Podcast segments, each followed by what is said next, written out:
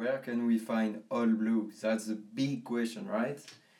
What if all blue was just a story of the past when red line was not there in the One Piece world?